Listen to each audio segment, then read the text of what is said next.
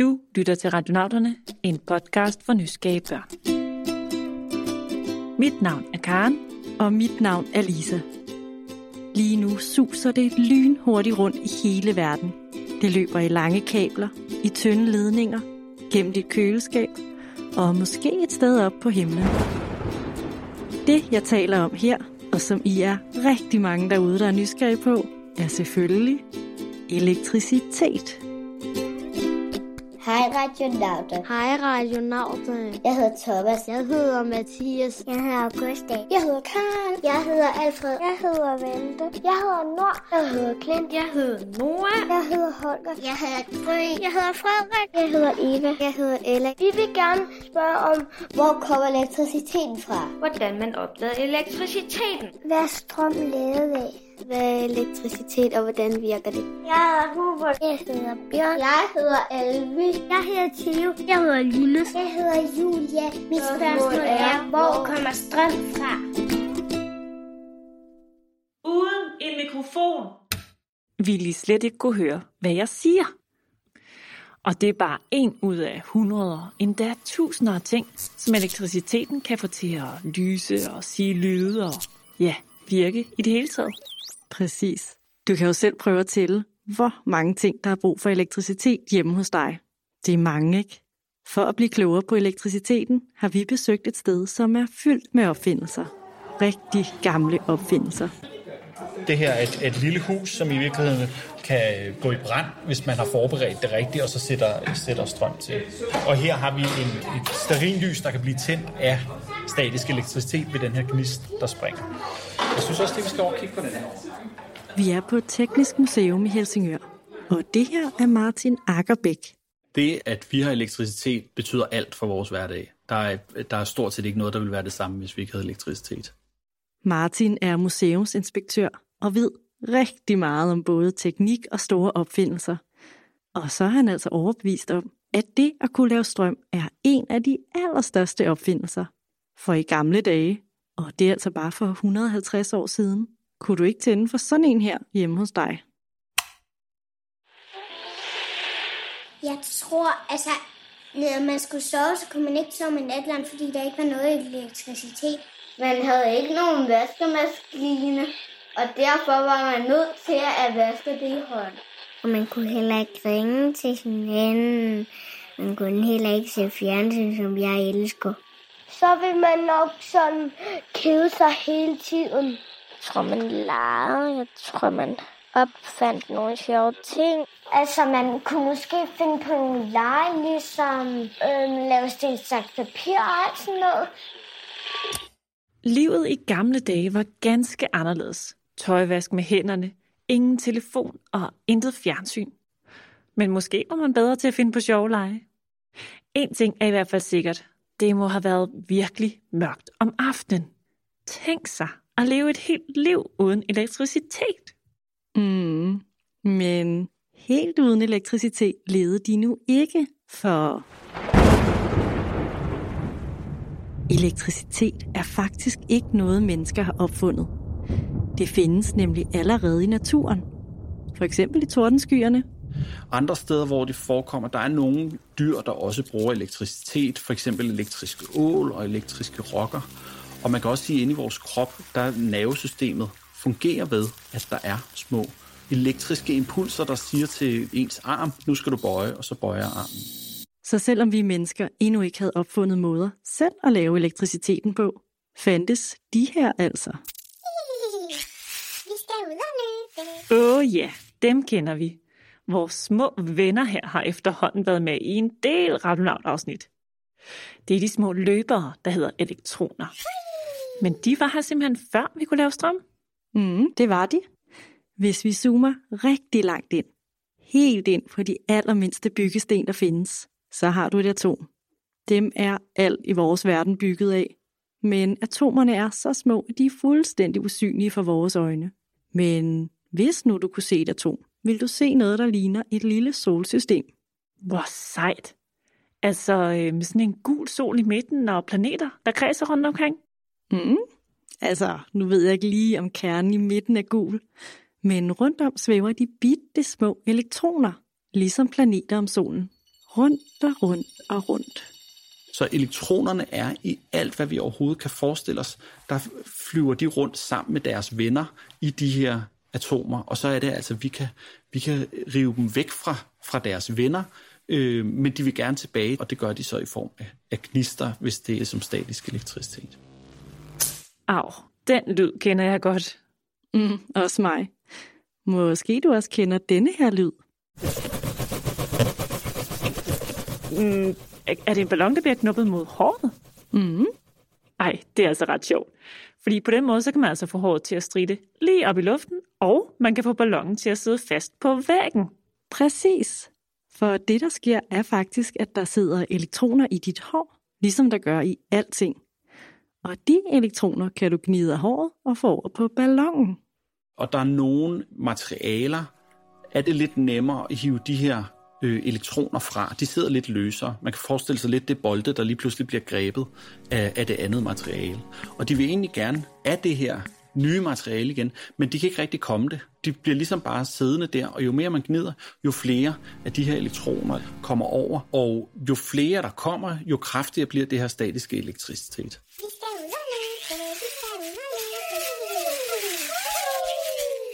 Sikke mange utålmodige løbere. Så statisk elektricitet betyder altså, at man har tvunget de små elektroner væk fra deres atomvenner. Og nu venter de bare på at komme tilbage. Men hvis de så gerne vil løbe afsted, hvad venter de så på? Ja, de små elektroner, de hopper altså ikke bare på hvad som helst. De vil gerne have noget, de kan løbe igennem, ligesom en tunnel. Og det er for eksempel metal og også andre mennesker. Så hvis nu du er blevet statisk elektrisk, fordi din uldtrøje rigtig har knuppet sig op af bilsædet, og en masse løbere har samlet sig på dig, så kan de først komme væk fra dig, i det du rører ved noget metal. Og det gør du jo, når du rører ved bildøren. Af for den.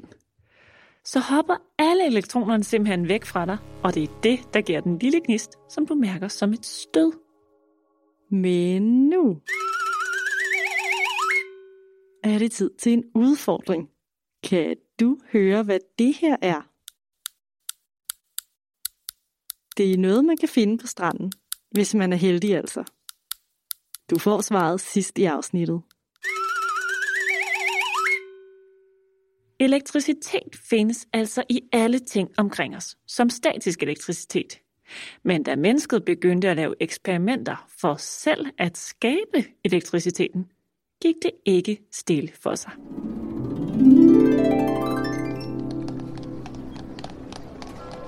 Det starter nu. Skynd jer! Vi er i Køge for cirka 300 år siden. Det er blevet mørkt i gaden, men folk er alligevel strømmet til. De skal alle sammen se den store kunstner, der med sin fantastiske maskine kan lave glimt af lys i mørket. Velkommen alle sammen. Det, jeg vil vise jer nu, ikke for børn. Med min kraftfulde maskine kan jeg fremstille himlens lyn.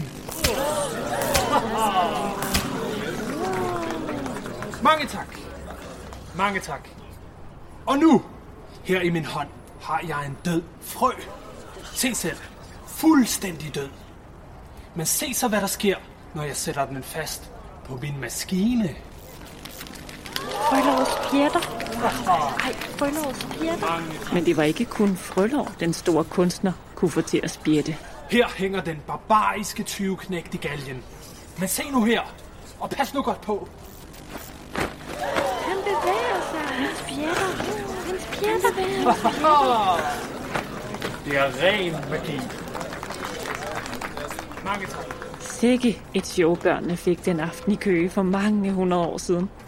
Det var nok noget, de aldrig ville glemme.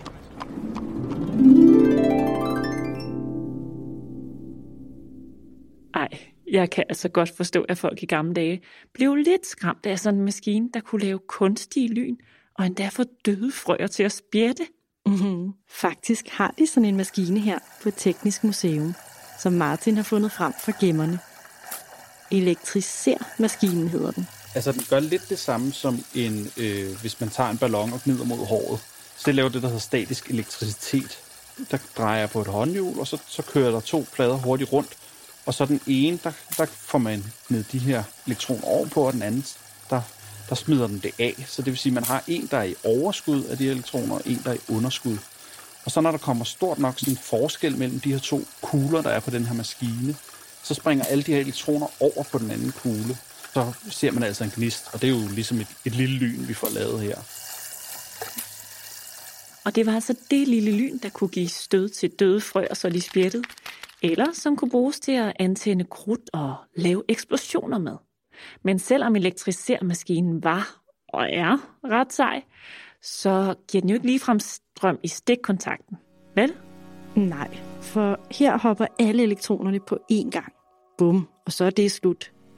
For at lave elektrisk strøm, som det hedder, så skal vi have elektronerne ud og løbe en længere tur. Og det er ikke helt nemt.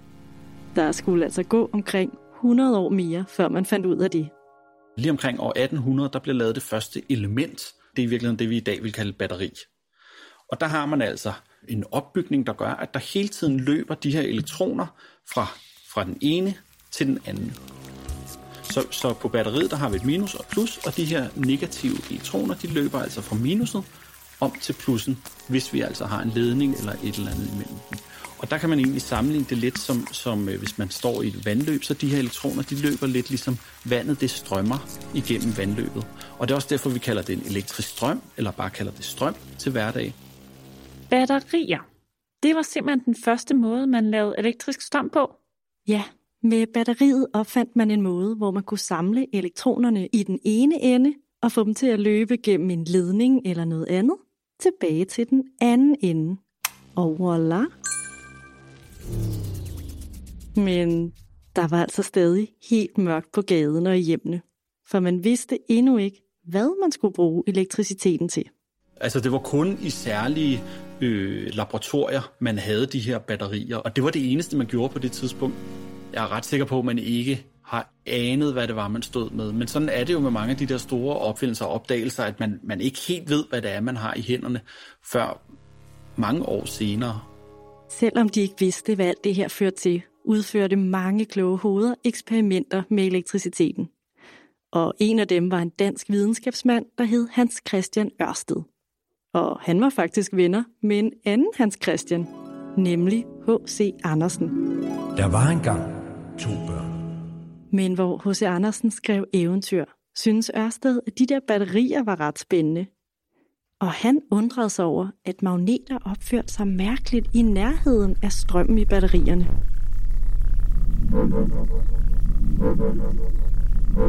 Okay, men hvorfor er ham der Ørsted, der leger med magneter, egentlig vigtig? Hmm, det er fordi, at lige netop den her opdagelse, at strøm påvirker magneter, viste sig at være super vigtig for, at vi i dag har strøm i stikkontakten. For senere fandt man ud af at vende det om, og simpelthen bruge magneter til at lave strøm. Det lyder da meget nemt. Kan jeg så bare bruge mine køleskabsmagneter herhjemme? Ja, i princippet. Men for at lave strøm, så skal du også bruge en ledning af metal, for eksempel kover. For når magneten bevæger sig forbi koversnoren, trækker den i de små elektroner og tvinger dem til at løbe videre gennem ledningen. Og så har vi jo strøm. På fabrikken altså. Der er stadig mørkt i hjemmene. Lige indtil en opfinder ved navn Thomas Edison kommer på banen. Og så er det Edison, der begynder at finde ud af, hvordan går vi så fra, at vi kan lave strøm her i vores fabrik, til at der kan være lys i et hus øh, hjemme hos nogen. Og det kræver jo, at han, han, øh, han arbejder med, hvordan man laver en pære, som kan lyse, og øh, han laver sikringer i huset, sådan, så det ikke lige pludselig brænder ned, og han laver måler, så han kan måle, hvor meget strøm bruger hver person. Wow, ham der Edison lyder altså ret sej. Han opfinder både en pære, men også et helt system til at få strømmen ud til folk. Det er altså ikke så lidt, vi skal igennem for at få den der strøm. Ja, det er rigtigt. Der skulle trækkes store ledninger på kryds og tværs fra fabrikken og ud i husene. Og Karen, så skulle man jo også opfinde noget at bruge strømmen til.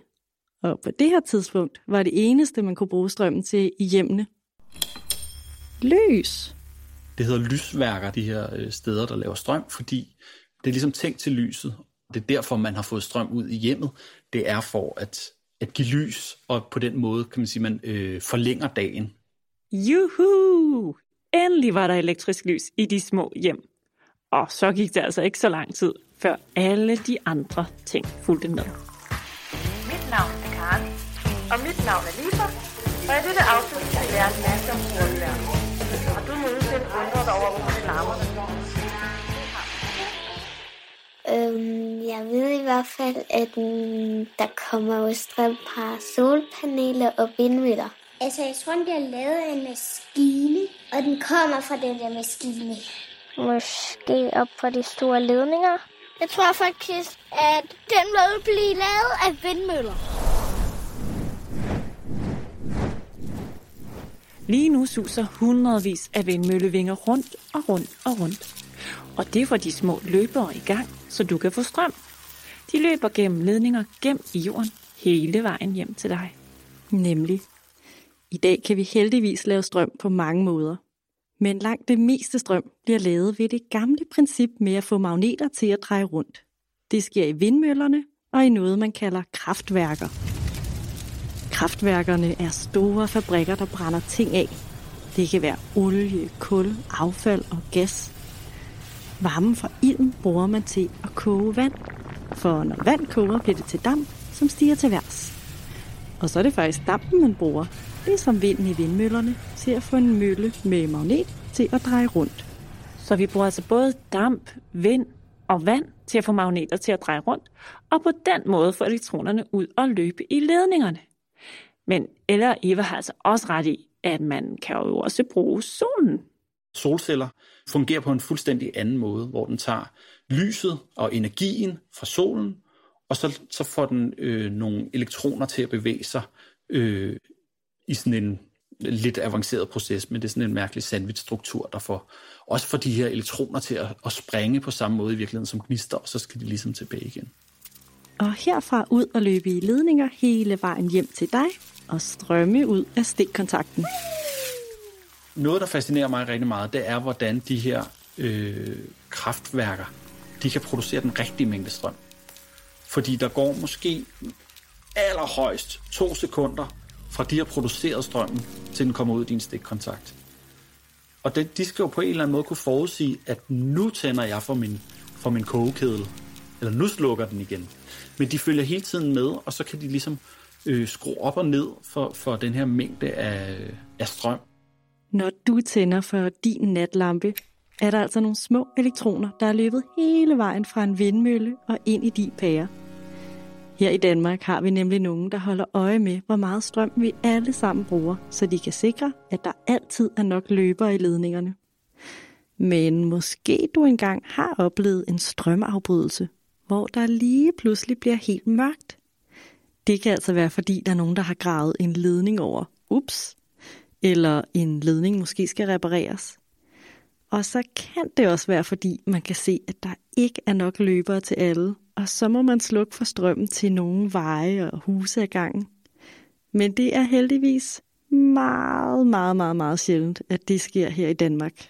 Vi er godt nok heldige, at vi har fået strøm, så vi kan lave en masse sjove ting, og så vi kan se noget, mens vi gør det. Hurra for seje opfindelser. Men øh, Lisa, er det egentlig ikke også tid til, at vi skal have afsløret udfordringen? Jo, det kan du tro.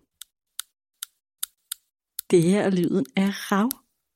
For over 2000 år siden i Grækenland sad nogle kvinder og spændede garn. Og de kunne altså se, at deres ravhalskæder tiltrak små stykker af garn. De var nemlig blevet statisk elektriske. Og det her mystiske fænomen kaldte man elektron. For det er græsk og betyder rav. Ej, hvor sjovt. Denne her elektricitetsmission er altså også et godt eksempel på, at nysgerrighed er super vigtigt, og at de gode spørgsmål kan lede til store opfindelser. Og med det kan vi vist kun opfordre til, at I bliver ved med at stille spørgsmål. Og så kan I jo altid sende dem ind til os. Tusind tak til de mange nysgerrige spørgsmålstillere. Thomas, Eva, Ella, Mathias, Alvi, Klint, Nord, Valde, Holger, Gry, Augusta, Frederik, Noah, Hubert, Theo, Julia, Bjørn, Linus, Karl og Alfred. Og også et stort tak til museumsinspektør Martin Ackerbæk for at tage os gennem elektricitetens fascinerende historie. Husk, at I altid kan finde os på vores hjemmeside radnauteren.dk på Facebook og Instagram. Tak fordi I lyttede med.